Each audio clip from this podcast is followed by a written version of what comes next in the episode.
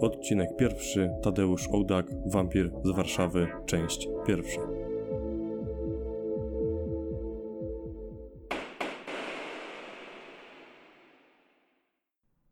Prolog. Chciałbym przywitać serdecznie wszystkich słuchaczy w premierowym odcinku podcastu kryminalnego Akta Sprawy. Cieszę się, że jesteście tutaj razem ze mną, ponieważ zarówno dla Was, słuchaczy, jak i dla mnie, narratora, będzie to nowość i pierwsza próba zmierzenia się z medium, jakim jest podcast. Tematyką podcastu będą sprawy kryminalne. Historie, które dla wielu mogłyby wydawać się nie do pomyślenia. Zdarzyły się naprawdę i niejednokrotnie są to zajścia wręcz nieprawdopodobne, tak jak ich sprawcy. Wszystkich tych zdarzeń tak naprawdę mogłoby nie być, gdyby niewiele czynników, które tchnęły sprawców do posunięcia się w tą, a nie inną stronę. Kryminalistyka jako dziedzina stała się bogata dzięki przestępcom, którzy napisali wiele rozdziałów zarówno tych podręcznikowych przykładów zbrodni, jak i tych niezwykle wykwintnych i trudnych do wykrycia czynów karalnych. To jest ten moment, w którym chciałbym zaprosić Was, drodzy słuchacze, abyście rozsiedli się wygodnie w swoich ulubionych fotelach i rozpoczęli ze mną tą dzisiejszą, niezwykle interesującą podróż kryminalną. Dzisiejszy odcinek poświęcony zostanie przestępcy, dla którego początek zbrodniczej działalności datuje się na rok 1950. Swoją kryminalną historię napisał w rejonie powojennej Warszawy, a sam przestępca nosi przydomek wampira za Warszawy.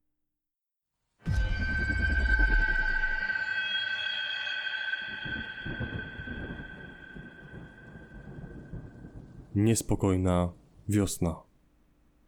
Warszawa, rok 1950. Panująca wiosenna atmosfera została zmącona doniesieniami o grasujący w mieście wampirze, który po zmroku pozbawia życia niewinne kobiety. Śledztwo w tej sprawie trwało, a milicja obywatelska nie zamierzała potwierdzać tych informacji, aby nie wzbudzać niepokoju publicznego, który mógł przerodzić się w jeszcze większą psychozę strachu. Z uwagi na takie postępowanie ówczesnej milicji obywatelskiej, Mieszkańcy, do których pocztą pantoflową docierały informacje o domniemanej działalności gwałciciela i mordercy, zaczęli domagać się od organów ścigania i mediów wyjaśnienia oraz upublicznienia tych wydarzeń. Zdarzało się, że w tej sprawie obywatele pisali listy do wymienionych wcześniej jednostek, niestety z miernym skutkiem, gdyż najczęściej albo nie udzielano żadnych odpowiedzi, albo udzielano w sposób lakoniczny, krótkich informacjach drukowanych na stronach gazet, uspokajając tym samym mieszkańców Warszawy. Manipulacja informacjami doprowadziła do sytuacji, gdzie zarówno przecząc istnieniu domniemanego wampira, nie można było kwestionować faktu, że w stolicy popełniono kilka przestępstw o zbrodniczym charakterze. To tutaj, w prawostronnej części miasta, dopuszczono się tych czynów. W powojennej Warszawie obszar prawobrzeża Wisły nie został zniszczony w takim stopniu, jak pozostała część za drugą stroną rzeki. Dlatego też w tym rejonie tętniło życie, a wielu obywateli znalazło tam tymczasowe miejsce zamieszkania. Miejsce to stało się idealnym obszarem działań przestępcy, a jego trójkąt działania znajdował się w obszarze Grochowa, Gocławia i Anina.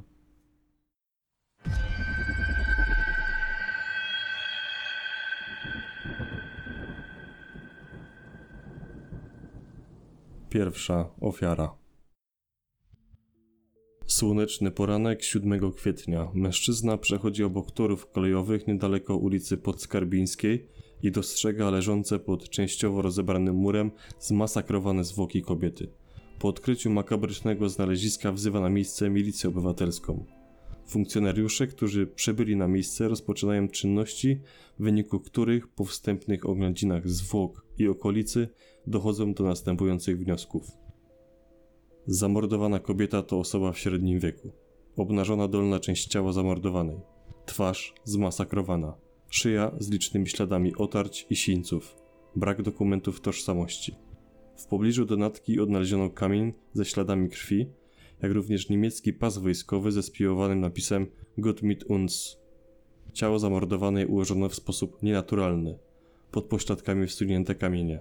W pobliżu usytuowania zwłok na ziemi odnaleziono ślady wleczenia zamordowanej. Po wstępnej analizie śladów ustalono, iż morderca nie dokonał zabójstwa w miejscu znalezienia zwłok.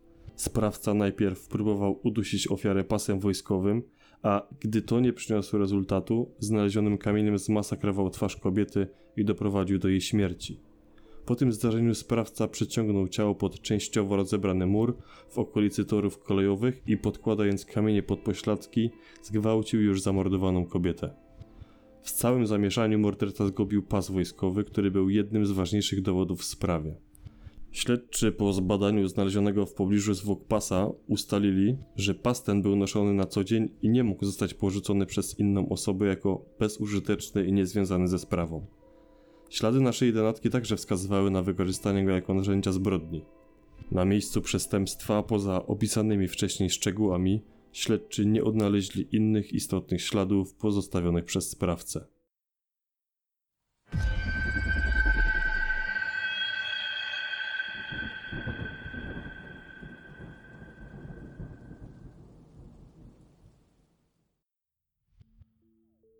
Brak dokumentów tożsamości przy ofierze nie pozwolił na bezpośrednie zidentyfikowanie denatki.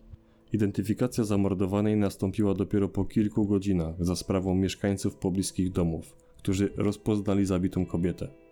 Zamordowaną kobietą była Waleria Eł, 40-letnia wdowa, mieszkanka Warszawy. Waleria zajmowała mieszkanie przy ulicy Księżnej Anny 15 i wychowywała dwoje nieletnich dzieci. Na marginesie dodam, iż podczas oględzin miejsca zdarzenia w zebranym tłumie gapiów, jak okazało się w dalszej części śledztwa, przebywał sam sprawca, który przyglądał się dokładnie pracy funkcjonariuszy i to wtedy zorientował się, że zgubił pas wojskowy, którym usiłował udusić swoją pierwszą ofiarę. W czasie oględzin lekarz uczestniczący w działaniach śledczych stwierdził, że zamordowana kobieta musiała stracić życie od 12 do 16 godzin przed odnalezieniem zwłok. Ta teza została potwierdzona przez świadków, którzy ostatni raz widzieli Walerię Eł. Zamordowana, jak wynikało z prowadzonego śledztwa, nie miała żadnych wrogów.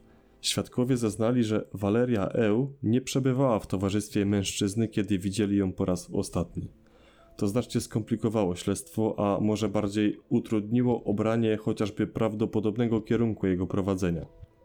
Milicja obywatelska zaangażowała w poszukiwanie psa tropiącego, który również nie podjął żadnego tropu. Organy ścigania zastanawiały się nawet nad zaprzestaniem poszukiwań sprawcy ze względu na brak ukierunkowanych działań poszukiwawczych. Los chciał, że to morderca powstrzymał śledczych przed tym krokiem, na skutek swoich kolejnych zbrodniczych działań. I tak, 6 maja, dokładnie miesiąc od swojego pierwszego mordu, zabójca po raz drugi dało sobie znać.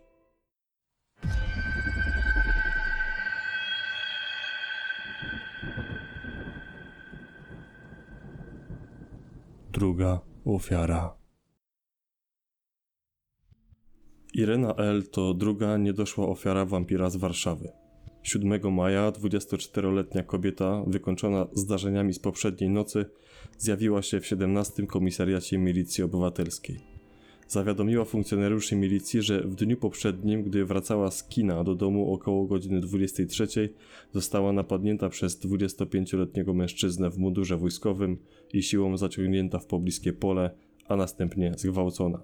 W tym miejscu pada pierwsza istotna informacja, która dla śledczych będzie punktem zaczepienia. Gwałciciel zapytał Irenę, gdzie mieszka. Ta wskazała palcem stojący nieopodal budynek. Wampir momentalnie odparł: Mieszkasz w domku Kaskarz Maciaka po czym zmusił kobietę, aby udali się nad jezioro Gosławskie, a następnie ponownie ją zgwałcił. Mężczyzna zachowywał się bardzo otwarcie, rozmawiał i zwierzał się swojej ofierze. Irena miała dużo czasu, aby przyjrzeć się mężczyźnie, ponieważ spędzili około godziny nad jeziorkiem. Kolejne bardzo ważne informacje dla śledczych, które Irena zdołała zaobserwować i zapamiętać, to fakt, iż sprawca nie miał małego i serdecznego palca u lewej ręki. Ważną wzmianką dla śledczych była również informacja o tym, że umundurowanie gwałciciela było pełne, co świadczyło o możliwej pracy sprawcy w służbach państwa. Zwierzał się Irenie, że pracuje przy reflektorach i mieszkał niegdyś w zburzonych barakach nad brzegiem jeziora. Wspomniał też, że ma na imię Zygmunt, a jego ojciec jest inwalidą. Otwartość jak na przestępcę jest tutaj ogromna. Dlaczego więc sprawca tak postąpił? Zdradzając wiele szczegółów swojego życia, zdając sobie sprawę, że te informacje mogą w pełni pogrążyć go i ułatwić śledczym pracę w odnalezieniu jego osoby. Sprawca od samego początku wiedział, że zamorduje swoją ofiarę. Był w tym utwierdzony do kości. Niosąc się więc z zamiarem zabicia Ireny L., nakazał jej ułożyć się na ziemi na wznak i schować ręce pod siebie, a następnie za pomocą szturka zacisnął pętlę na jej szyi. Dusząc ją świadomie i celowo chciał pozbawić ją życia. Irena usłyszała od sprawcy: Opowiedziałem ci to wszystko, bo i tak cię zabiję. Jednak waleczna obrona o swoje życie opłaciła się, gdyż sprawca nie zdołał udusić kobiety. W pewnym momencie pomyślał, że zamorduje ofiarę kamieniem, który znajdował się w pobliżu miejsca duszenia, nie dalej niż trzy kroki od niego. Irena L. wykorzystała ten moment i wyrwała się z rąk zbrodniarza. Ratując się ucieczką, wskoczyła do wody i ukryła się w zaroślach. Gwałciciel przeszukiwał brzeg jeziora i cichym głosem ofiara zdała się słyszeć jego słowa: Jezioro cię uratowało. Irena L. w ukryciu przebywała do czwartej nad ranem, kiedy to zauważyła pojawiających się w okolicy jeziora wędkarzy. Wtedy to postanowiła wyjść z zarośli jeziora i udać się do domu. Ojciec poszkodowanej kobiety, po tym jak ta zjawiła się w domu i streściła wydarzenia z ubiegłej nocy, postanowił udać się na miejsce zdarzenia, aby odnaleźć płaszcz Ireny oraz jej pantofle. W tym miejscu ojciec napotkał dwie kobiety, które jak wyznały, poszukiwały syna jednej z nich, który uciekł z domu i miał ukrywać się w pobliskich stertach słomy. Na szczęście dla ojca poszkodowanej napotkane kobiety niosły ze sobą odnaleziony podczas poszukiwań syna płaszcz i pantofle Ireny L. Ojciec od razu zadał pytanie, czy spotkały na swojej drodze umundurowanego mężczyznę i ponownie na szczęście dla ojca Ireny odpowiedź była pozytywna. Kobiety szukające syna oprócz tego, że widziały mężczyznę w mundurze, to nawet z nim rozmawiały. Na żądanie ojca Ireny kobiety udały się na komisariat milicji obywatelskiej w celu złożenia zeznań. Wynikało z nich, że widziały sprawcę gwałtu z odległości kilkudziesięciu metrów. Niósł za sobą jakiś ciemny materiał. Zapytały go z daleka, czy nie widział dziewiętnastoletniego chłopca, którego poszukiwały i usłyszały od mężczyzny w mundurze, że owszem, widział takiego chłopaka w okolicy jeziora. Sprawca gwałtu, jak zaznały, miał udać się w kierunku Alei Waszyngtona.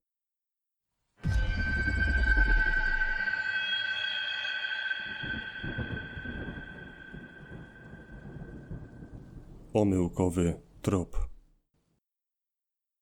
Po zeznaniach kobiet śledczy zastanawiali się, czy poszukiwany przez kobiety syn jednej z nich nie jest przypadkiem sprawcą, który zgwałcił i próbował zamordować Irenę L. Mogła ona przecież w amoku i roztargnieniu makabrycznych zdarzeń błędnie ocenić poprawny wiek zbrodniarza. Sprawca według zgwałconej kobiety miał około 25 lat. Natomiast poszukiwany syn jednej z kobiet spotkanych nad jeziorem przez ojca Ireny L miał lat 19. Niewielka różnica w tym zakresie wieku mogła sugerować, że sprawcą tego zdarzenia może być właśnie syn, uciekinier. Wszczęto poszukiwania ukrywającego się mężczyzny. W toku prowadzonego śledztwa ustalono, że 19-letni chłopak to Wiesław M. Kolejnym zbiegiem okoliczności był fakt, iż chłopak nie miał dwóch palców u lewej ręki. Czy możliwe są takie sploty zdarzeń? Niebywała historia. Śledczy określili wizerunek Wiesława M., a także podjęli próbę ustalenia motywów ucieczki 19-letniego chłopaka z domu. Poszkodowanej Irenie L. przedstawiono zdjęcie chłopaka. Bezspornie odpowiedziała: To nie on. Nie był on sprawcą gwałtu na 24-letniej kobiecie. Oznaczało to, że wszystkie powiązane fakty i zbiegi okoliczności dotyczące poszukiwanego sprawcy okazały się tylko zwykłym przypadkiem co finalnie się potwierdziło, ponieważ alibi 19-letniego Wiesława M. było nie do podważenia. Nigdy nie brał czynnego udziału w służbie organizacji państwowej, więc nie posiadał on munduru. Ojciec chłopaka nie był także inwalidą. Nigdy nie zamieszkiwał baraków niedaleko jeziora zburzonych w ubiegłych latach. Nie miał też 25 lat, gdzie wiek sprawcy mocno podkreślała poszkodowana kobieta w swoich zeznaniach.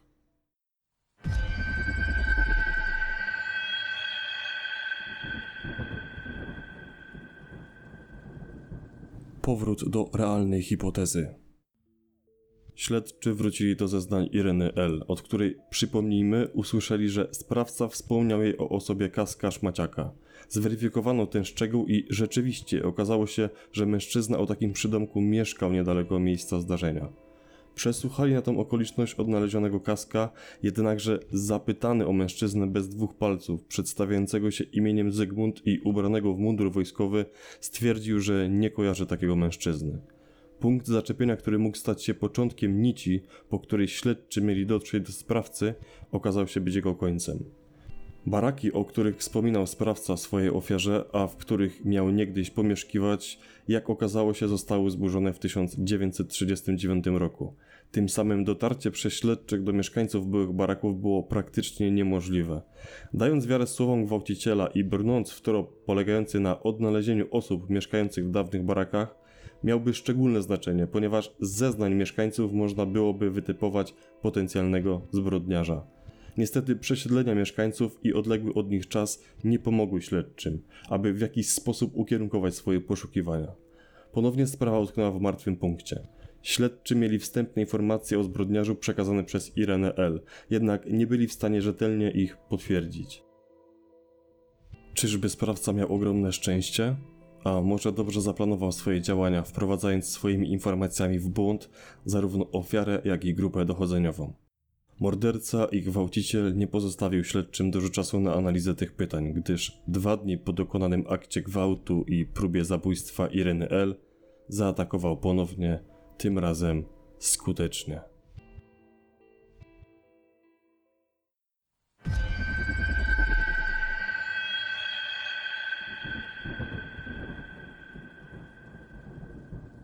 Zatrzymanie akcji. W tym miejscu przerywam akcję naszej podróży kryminalnej.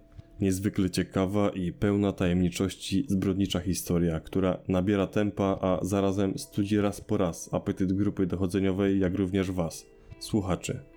Dla sprawcy historia, jak zapewne się domyślacie od samego początku, nie skończy się pozytywnie, ale zanim dobrniemy wszyscy wspólnie do tego momentu, czeka na nas jeszcze wiele trudnych i zaskakujących zwrotów akcji. Kolejnej części opowiem ciąg dalszy historii wampira z Warszawy. Będziemy mogli wszyscy razem usłyszeć o kolejnych ofiarach zbrodniarza, jak również o tym, jak dochodzeniowcom z Wydziału Śledczego udało się wykryć i aresztować sprawcę wielu popełnionych przez niego zbrodni. Tym samym przebrniemy wspólnie przez mroczne przesłuchanie wampira, w którym początkowo kłamiąc, nie przyznaje się do winy. Dziękuję, że dotarliście ze mną do końca dzisiejszej części. Pomysł na powstanie tego podcastu wziął się z inspiracji innymi kryminalnymi słuchowiskami. Angażujące kanały, które się do tego przyczyniły, to na pewno podcast Zabójcze opowieści, a także Kryminatorium.